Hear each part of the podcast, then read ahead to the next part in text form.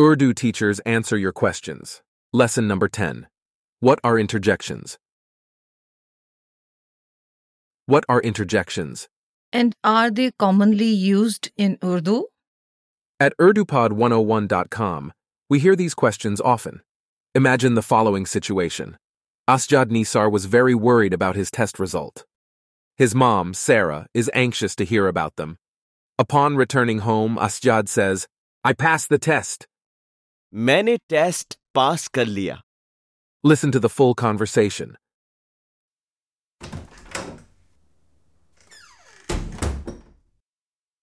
मैंने test pass कर लिया. वाह. Once more with the English translation. मैंने टेस्ट पास कर लिया. I passed the test. वाह. Wow. In this lesson, we will be looking at interjections in Urdu. The Urdu word for interjection is haruf-e fajaiya. Interjections are words that are placed between other words to express a feeling or a spontaneous reaction. They can also stand on their own. In a way, interjections could even be seen as the emojis of language. A perfect example of an interjection is, oh. You can combine it with other words, as in, oh, that's amazing. It can stand on its own too, as in when you hear some bad news from a friend. Now let's take a closer look at our dialogue. Do you remember how Asjad says, I passed the test? मैंने test pass कर लिया. And do you remember how Sarah says, wow? Wow. Here we see Asjad exclaiming in excitement because he was able to pass his test. With the same excitement, his mom responded with, Wow. Or in English, wow. This interjection is very useful when you want to convey a positive feeling of surprise or excitement. Another way Sarah could have responded was by exclaiming, Bahut acche, which means, well done. Just like in most languages, Urdu interjections are used to express certain emotions, such as pain, disgust, fear, shock, and awe.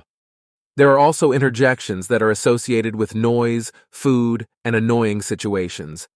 Speaking of annoying situations, a very common Urdu interjection associated with annoyance is Uffo, or ah in English. It's something you would exclaim when you're annoyed with someone, such as when you say Uffo, मैंने तुमसे कहा था कि ऐसा ना करो. Which means, ah, I told you not to do that. In written form, interjections in Urdu are also followed by an exclamation mark, just like in most languages. Another very common interjection, which is very similar to its English counterpart, is Oh, which can translate as oh no, and expresses disappointment. In this lesson, we talked about common Urdu interjections, and we learned that they are used to express certain emotions, such as pain, disgust, fear, shock, and awe.